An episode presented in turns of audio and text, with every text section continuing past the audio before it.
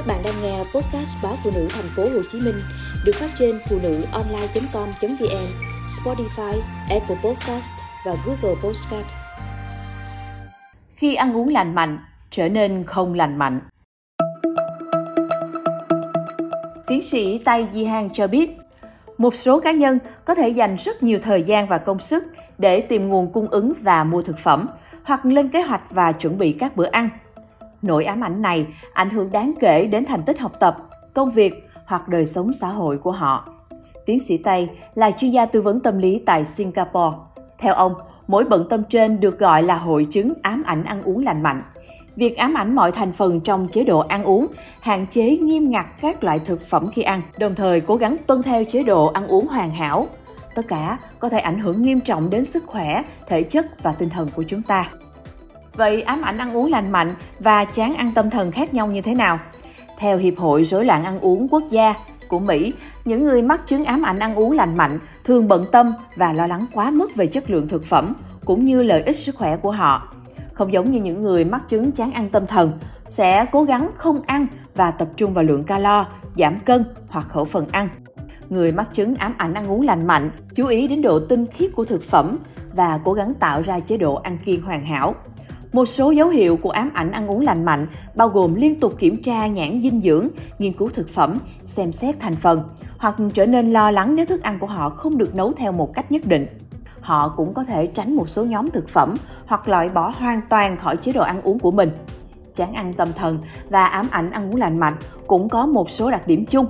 Một người mắc chứng chán ăn hoặc chứng ám ảnh ăn uống lành mạnh có thể trở nên căng thẳng hoặc choáng ngợp khi nghĩ về những bữa ăn trong tương lai – họ có thể ít giao tiếp xã hội hơn và không muốn thảo luận về thức ăn với người khác. Cả hai chứng rối loạn ăn uống đều có thể dẫn đến cảm giác xấu hổ và để lại những hậu quả nghiêm trọng khác về thể chất và tinh thần. Một người mắc chứng ám ảnh ăn uống lành mạnh thường bị giam cầm bởi một loạt quy tắc mà họ áp đặt lên chính mình. Những quy tắc nghiêm ngặt này cách ly cá nhân khỏi các cuộc tụ tập ăn uống và trong những trường hợp cực đoan có thể gây nguy hiểm cho sức khỏe. Có bệnh nhân đã bị mù do thiếu vitamin B12, một loại vitamin cần thiết để tạo hồng cầu. Đó là một người ăn thuần chay kiên định, thậm chí còn từ chối dùng thực phẩm bổ sung. Hiện tại, ở Singapore, chưa có dữ liệu nào về tỷ lệ mắc hội chứng này. Tuy nhiên, các chuyên gia dinh dưỡng cho hay đã nhận thấy sự gia tăng số ca mắc bệnh trong thập niên qua.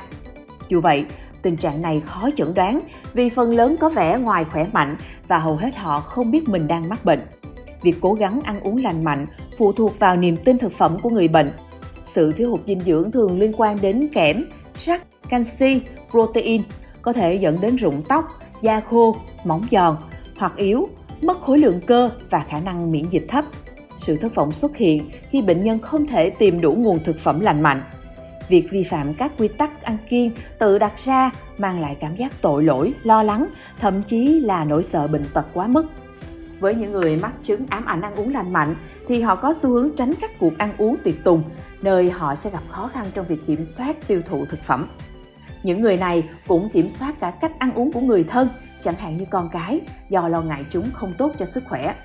Điều này tác động tiêu cực đến các mối quan hệ xã hội, vì ăn uống cùng nhau thường là một cách để gắn kết mọi người.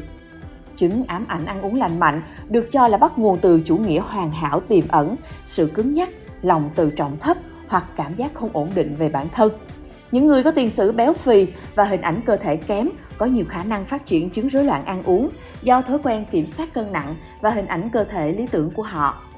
Cũng như các chứng rối loạn ăn uống khác, có một cách tiếp cận toàn diện từ các nhà tâm lý học, bác sĩ tâm thần và chuyên gia dinh dưỡng để khôi phục chế độ ăn uống bình thường và trọng lượng cơ thể khỏe mạnh cũng như điều trị bất cứ tình trạng tâm thần nào cho bệnh nhân. Ngoài việc lập kế hoạch cho bữa ăn, các chuyên gia dinh dưỡng sẽ giúp đưa ra lời khuyên về hội chứng cho ăn lại. Hội chứng này có thể gây tử vong khi một người đột nhiên được cho ăn lại nhanh chóng sau một thời gian dài thiếu dinh dưỡng. Những người mắc hội chứng ám ảnh ăn uống lành mạnh thường lo lắng về việc ăn uống. Vì vậy, hãy tế nhị và tránh đưa ra những bình luận có thể khiến họ cảm thấy xấu hổ. Thay vào đó, hãy chia sẻ một bữa ăn cân bằng bao gồm các nhóm thực phẩm thiết yếu và tránh chủ đề ăn kiêng hay nói về cảm giác tội lỗi hoặc xấu hổ về những gì bạn đã ăn. Hãy nói về tầm quan trọng của việc chăm sóc và nuôi dưỡng bản thân, đồng thời tôn vinh các loại thực phẩm bổ dưỡng, bất kể thành phần của chúng.